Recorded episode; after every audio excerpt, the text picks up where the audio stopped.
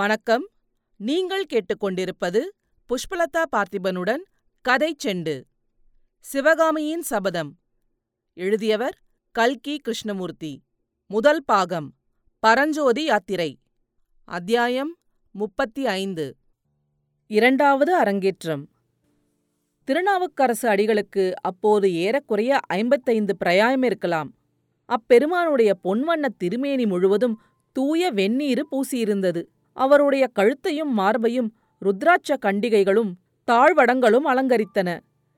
சிரசிலும் கரங்களிலும் அவ்வாறே ருத்ராட்சங்கள் பொழிந்தன. காதுகளிலும் ருத்ராட்ச குண்டலங்கள் இலங்கின. இடையில் தூய வெண்துகில் உடுத்தியிருந்தார். அவருடைய திருமுகத்தில் ஞான ஒளி வீசிற்று. இறைவனை நினைந்து இடையராது கண்ணீர் விட்ட அவருடைய கண்களில் பேரருள் ததும்பிற்று. கோயில் பிரகாரங்களில் புல் செதுக்குவதற்கான உழவாரப்படை அந்த தொண்டர் சிகாமணியின் திருத்தோளில் சாத்தப்பட்டிருந்தது. திருநாவுக்கரசர் காஞ்சியில் அமைந்திருந்த சைவ திருமணத்திற்கு அதிபதியாக விளங்கிய போதிலும் அவ்வப்போது ஸ்தல யாத்திரை சென்று திரும்புவது வழக்கம். தொண்டை நாட்டிலும் சோழ நாட்டிலும் உள்ள பல சிவஸ்தலங்களுக்கு அவர் சென்று சிவானந்தமும் தமிழின்பமும் ததும்பும் தெய்வத் திருப்பதிகங்களை பாடினார். சென்ற இடங்களிலெல்லாம் ஜனங்கள் அவரை சிவிகையில் ஏற்றி ஊர்வலம் நடத்தி சிறப்பாக வரவேற்றார்கள். அவர் சென்ற ஒவ்வொரு ஸ்தலத்திலும் கோயில் பிரகாரங்களில் முளைத்திருக்கும் புல்லை அவர் தம் கையில் பிடித்த உழவாரப்படையினால் செதுக்கி சுத்தம் செய்தார். இந்த சிவகைங்கரியத்தை ஆயிரக்கணக்கான மக்கள் அதிசயத்துடன் பார்த்தார்கள்.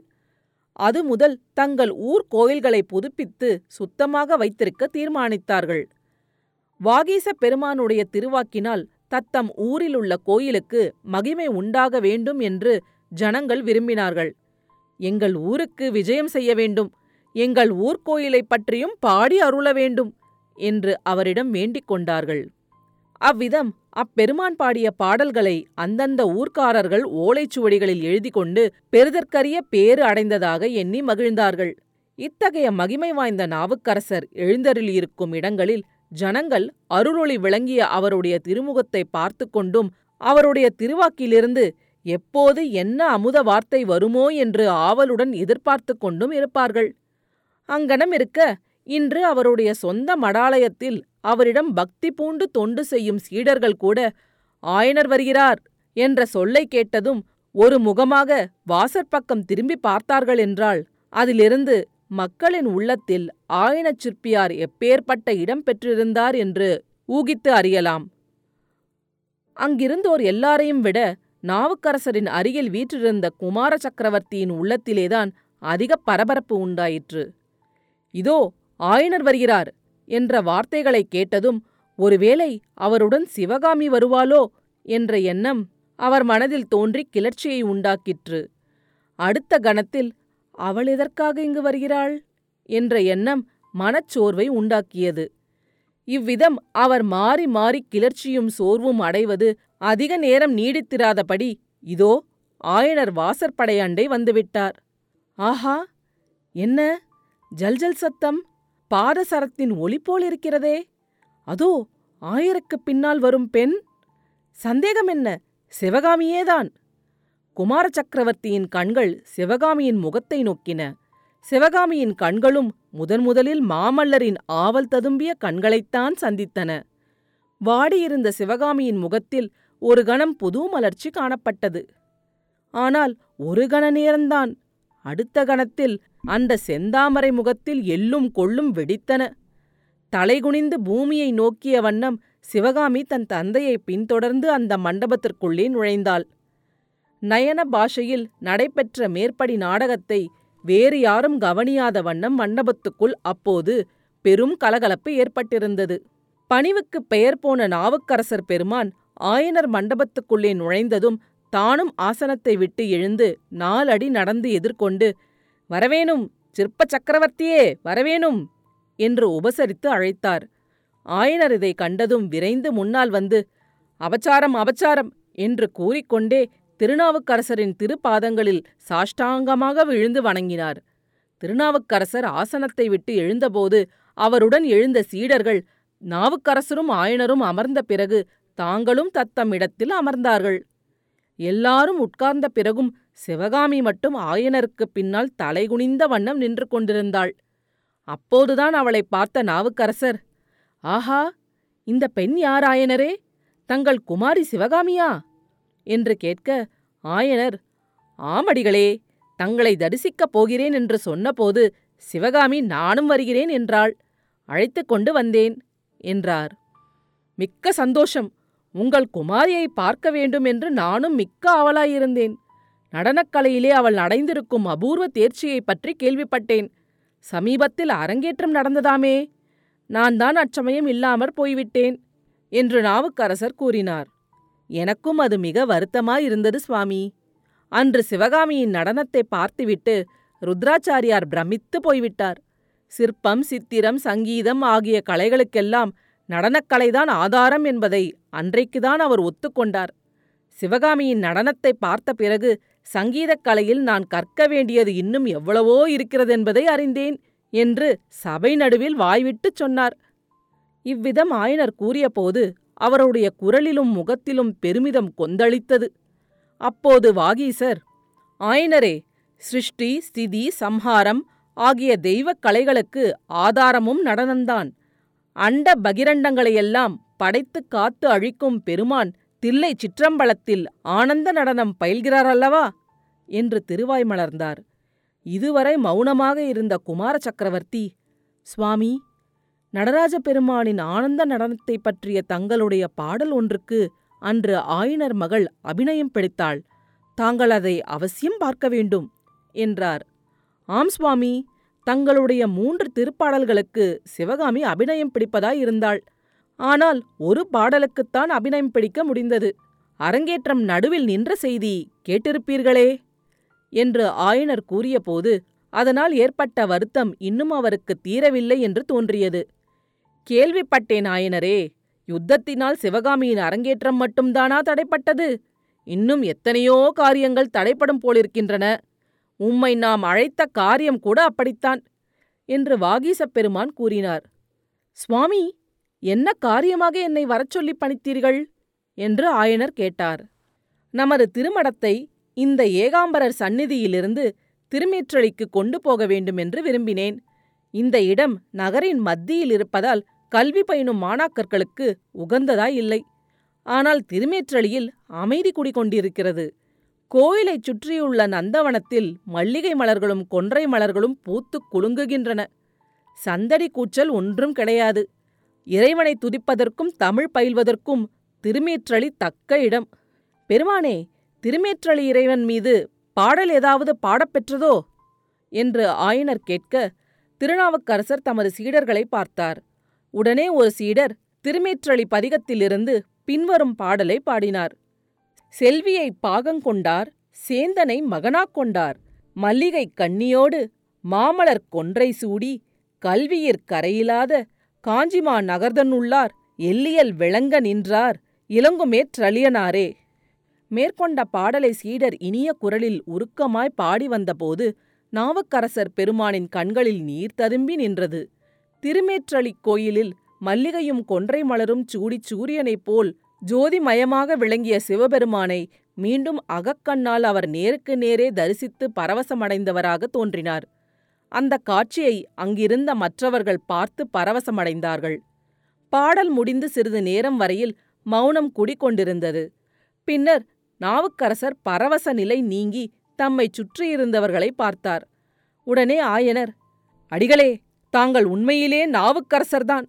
தங்களுடைய திருவாக்கு அப்படி மகிமை வாய்ந்திருக்கிறது. தங்களுடைய பாடலில் இடம்பெற்று விட்டபடியால் இந்த காஞ்சி நகருக்கும் இதிலுள்ள திருமேற்றளிக்கும் இனி அழிவென்பதே இல்லை. தங்கள் விருப்பத்தின்படி திருமேற்றளியில் மடாலயத் திருப்பணியை மேற்கொள்ள சித்தமாயிருக்கிறேன். ஆனால் துறைமுகப்பட்டினத்தில் ஒரு முக்கியமான திருமணியை துரிதமாக செய்து முடிக்கும்படி சக்கரவர்த்தி எனக்கு கட்டளையிட்டிருக்கிறார். எதை முதலில் செய்வது என்று குமார சக்கரவர்த்தி ஆஞ்ஞையிட வேண்டும் என்று கூறி மாமல்லரை நோக்கினார். ஆயனருடைய கேள்விக்கு மாமல்லர் மறுமொழி கூறுவதற்குள் நாவுக்கரசர் சொல்லுவார், அதற்கும் இப்போது அவசியமே இல்லை சிற்பியாரே. தாங்கள் வரும்போதுதான் சக்கரவர்த்தியின் அபிப்பிராயத்தை மாமல்லர் எனக்கு தெரிவித்துக் கொண்டிருந்தார். யுத்தம் முடியும் வரையில் என்னை சிஷ்யர்களுடன் சோழ நாட்டிலும் பாண்டிய நாட்டிலும் உள்ள ஸ்தலங்களை தரிசித்து வரும்படி சக்கரவர்த்தி யோசனை கூறியிருக்கிறார். எனக்கும் வெகுகாலமாக அந்த ஆசை உண்டு. காஞ்சிக்கோட்டை ஒருவேளை பகைவர் முற்றுகைக்கு இலக்கானாலும் ஆகலாம். அம்மாதிரி சமயங்களில் என் போன்ற துறவிகள் விலகியிருப்பதே நல்லது.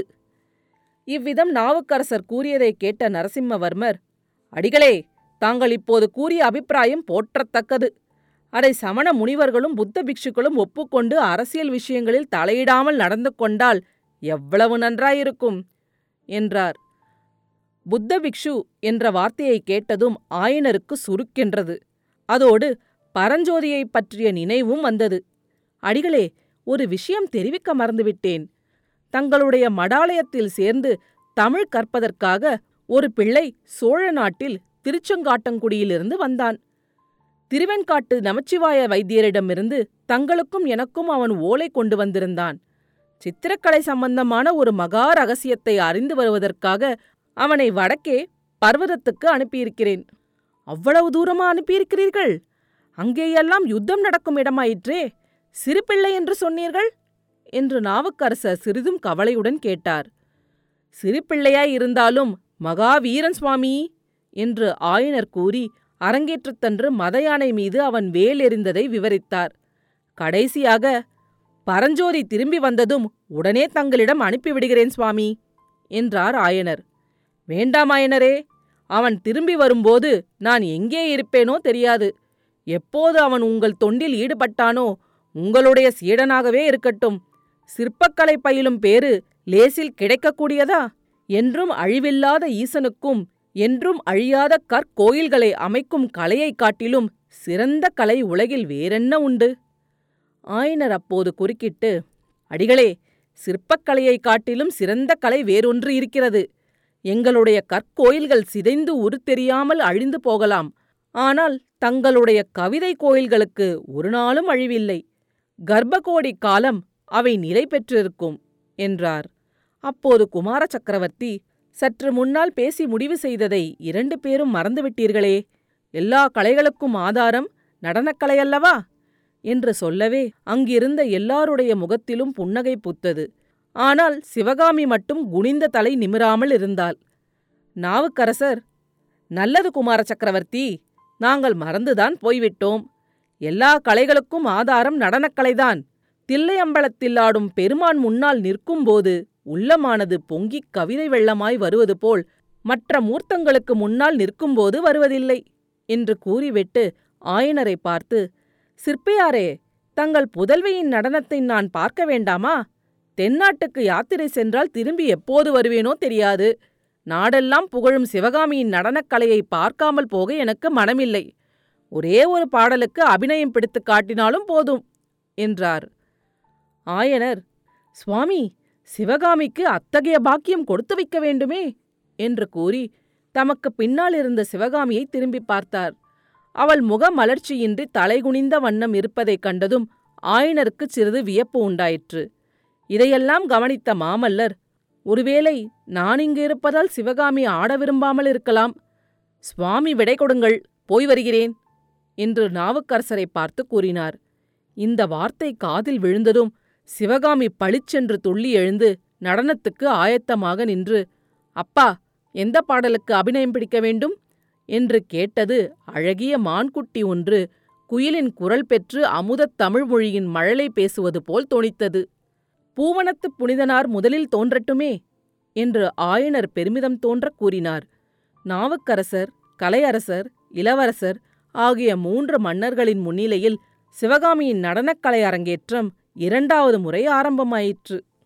மந்த மாருதத்தில் மிதந்து வரும் தேன்வண்டின் ரீங்காரம் போன்ற குரலில் சிவகாமி பின்வரும் திருத்தாண்டகத்தை பாடிக்கொண்டு அதன் பொருளுக்கேற்ப அங்கங்களின் சைகைகளினாலும் முகபாவத்தினாலும் அபிநயம் பிடித்தாள். பாடலில் ஒவ்வொரு வரியிலும் தோன்றும் தோன்றும் என்று வந்தபோது சிவகாமியின் பாதரசங்கள் ஜல் ஜல் என்று தாளத்துக்கிசைய ஒலித்தன. வடிவேறு திரிசூலம் தோன்றும் தோன்றும், வளர் சடைமேல் இளமதியும் தோன்றும் தோன்றும், கடியேறு கமழ்கொன்றை கண்ணி தோன்றும், காதில் வெண் குழைதோடு கலந்து தோன்றும், இடியேறு கலிற்றுறவை போர்வை தோன்றும், எழுத்திகழும் திருமுடியும் இளங்கித் தோன்றும், பொடியேறு திருமேனி பொழிந்து தோன்றும், பொழில் திகழும் பூவனர்த்தெம் புனிதரார்க்கே. இந்த தெய்வீகமான பாடலை பாடிக்கொண்டு சிவகாமி அதன் பொருளுக்கேற்ப அபிநயம் பிடித்தபோது அங்கிருந்தவர்கள் எல்லாரும் தங்களை மறந்தார்கள். தாங்கள் இருக்கும் இடத்தை மறந்தார்கள். அங்கு நடப்பது என்ன என்பதையும் மறந்தார்கள். சற்று முன்னால் நாவுக்கரசரின் சீடர் பாடியபோது அவர்களுடைய செவிகளில் இனிய தமிழ் சொற்கள் நின்றன. அவர்களுடைய கண்கள் நாவுக்கரசரை நோக்கின. அப்பாடலை அவர் அனுபவித்து உருக்குவதை பார்த்து அவர்கள் மனமும் கசிந்தன. சிவகாமி அபிநயம் பிடித்தபோது அவர்களுடைய கண்கள் நாவுக்கரசரை நோக்கவில்லை. குமார சக்கரவர்த்தியையோ ஆயன சிற்பியரையோ அவர்கள் காணவில்லை. அந்த மடாலயத்தின் சுவர்களோ தூண்களோ அவற்றில் அமைந்திருந்த சிற்பங்களோ சித்திரங்களோ அவர்கள் கண்ணில் படவே இல்லை. அவர்கள் கண் முன்னால் பாடி ஆடி அபிநயம் பிடித்து கொண்டிருந்த சிவகாமியை கூட அவர்கள் பார்க்கவில்லை. பின் அவர்கள் யாரை அல்லது எதனை பார்த்தார்கள்? சாட்சாத் சிவபெருமானையே தங்கள் கண்முன்னால் தத்ரூபமாக நேருக்கு நேரே பார்த்தார்கள். அவருடைய கரத்தில் தோன்றிய திருசூலத்தையும் அவருடைய வளர் சடைமேல் இயங்கும் இளமதியையும் பார்த்தார்கள். அவருடைய திருமிடற்றில் கொன்றை மாலையை பார்த்தார்கள். காதிலே வெண் குழையை பார்த்தார்கள். திருநீறு பொழியும் திருமேனி முழுவதையும் பார்த்தார்கள். அந்த தெய்வீக காட்சியில் தங்களை மறந்தார்கள். இந்த பூவுலகையே மறந்தார்கள். பூ உலகிலிருந்து கைலாசத்துக்கு அவர்கள் போய்விட்டார்கள். பாட்டும் அபிநயமும் நின்ற சிறிது நேரத்திற்கு பிறகுதான் எல்லாரும் சுய உணர்வு பெற்று பூ உலகிற்கு வந்து சேர்ந்தார்கள். சுய உணர்ச்சி தோன்றியதும் அனைவருடைய கவனமும் இயல்பாக நாவுக்கரசர் பால் சென்றது. அவருடைய கண்களிலிருந்து கண்ணீர் ஆராய் பெருகி வெந்நீர் அணிந்த திருமேனியை நனைத்து கொண்டிருப்பதைக் கண்டார்கள். இத்தனை நேரமும் பாவனைக் கண்ணால் தாங்கள் தரிசித்து கொண்டிருந்த சிவபெருமான் இந்த மகான்தானோ என்று அவர்களால் பலர் எண்ணினார்கள். சற்று நேரத்துக்கெல்லாம் நாவுக்கரசர் தழுதழுத்த குரலில், "ஆயனரே, திருக்கையிலில் வீற்றிருக்கும் எம்பெருமானை தங்கள் குமாரி எங்கள் முன்னால் பிரத்யட்சமாகத் தோன்றச் செய்துவிட்டாள்" என்றார். ஆயனரும் கண்களில் ஆனந்தக் கண்ணீர் ததும்ப, "எல்லாம் தங்கள் ஆசீர்வாதம்தான் சுவாமி" என்று கூறி சிவகாமியை பார்த்து, "இன்னும் ஒரு பாட்டுக்கு அபிநயம் பிடிக்கிறாயா அம்மா? இது அகத்துரை பாடலாக இருக்கட்டுமே" என்றார். அடுத்த அத்தியாயத்தில் விரைவில் சந்திப்போம். கதைச்செண்டு பற்றி உங்கள் நண்பர்களிடமும் உறவினர்களிடமும் பகிரவும். உங்கள் கருத்துக்களை கமெண்ட்டுகளில் பதிவிடுங்கள். உங்கள் கருத்துக்களை கேட்க ஆவலுடன் காத்துக் கொண்டிருக்கின்றேன். நன்றி. நீங்கள் கேட்டுக்கொண்டிருப்பது புஷ்பலதா பார்த்திபனுடன் கதைச்செண்டு.